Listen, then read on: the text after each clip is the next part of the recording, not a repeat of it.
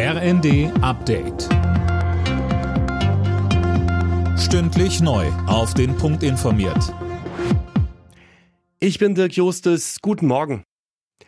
Flugreisende müssen sich morgen auf Ausfälle und Verspätungen einstellen. Die Gewerkschaft Verdi ruft 25.000 Sicherheitsbeschäftigte an den Flughäfen zu einem eintägigen Warnstreik auf. Betroffen sind unter anderem die Airports Hamburg, Bremen, Berlin, Leipzig, Frankfurt und Stuttgart. Die Gewerkschaft fordert für die Angestellten unter anderem 2,80 Euro mehr pro Stunde. So Verdi Verhandlungsführer Wolfgang Pieper im ersten. Und wollen auch natürlich einen Reallohngewinn haben um im Grunde genommen den Job auch attraktiver zu machen. Wir brauchen Leute, wir haben Personalknappheit in der Luftsicherheit. Die Arbeitgeber hatten zuletzt deutlich weniger geboten.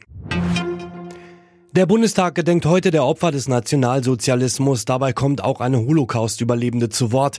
Außerdem Sportreporter Marcel Reif. Sein Vater war während des Krieges nur knapp dem Konzentrationslager entkommen.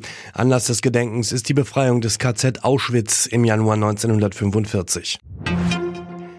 Die Bundesregierung will die Schuldenbremse in diesem Jahr wieder einhalten. Zuletzt wurde ihre aktuelle Form aber immer wieder kritisiert. Einige Wirtschaftsexperten fordern Lockerungen, Silas Quiring.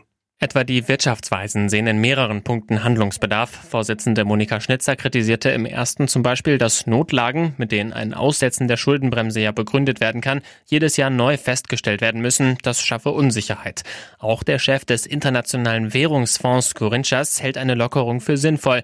Deutschlands Schuldenstand sei unter Kontrolle. Gleichzeitig seien weitere Ausgaben, etwa beim Klimaschutz oder in der Verteidigungspolitik, notwendig, sagte er dem Handelsblatt. Fortuna Düsseldorf steht im Halbfinale des DFB-Pokals. Im Zweitligaduell gegen den FC St. Pauli setzte sich die Fortuna mit 6 zu 5 nach Elfmeterschießen durch. Kurios, erst am Wochenende hatte Düsseldorf in der Liga gegen die Hamburger noch verloren.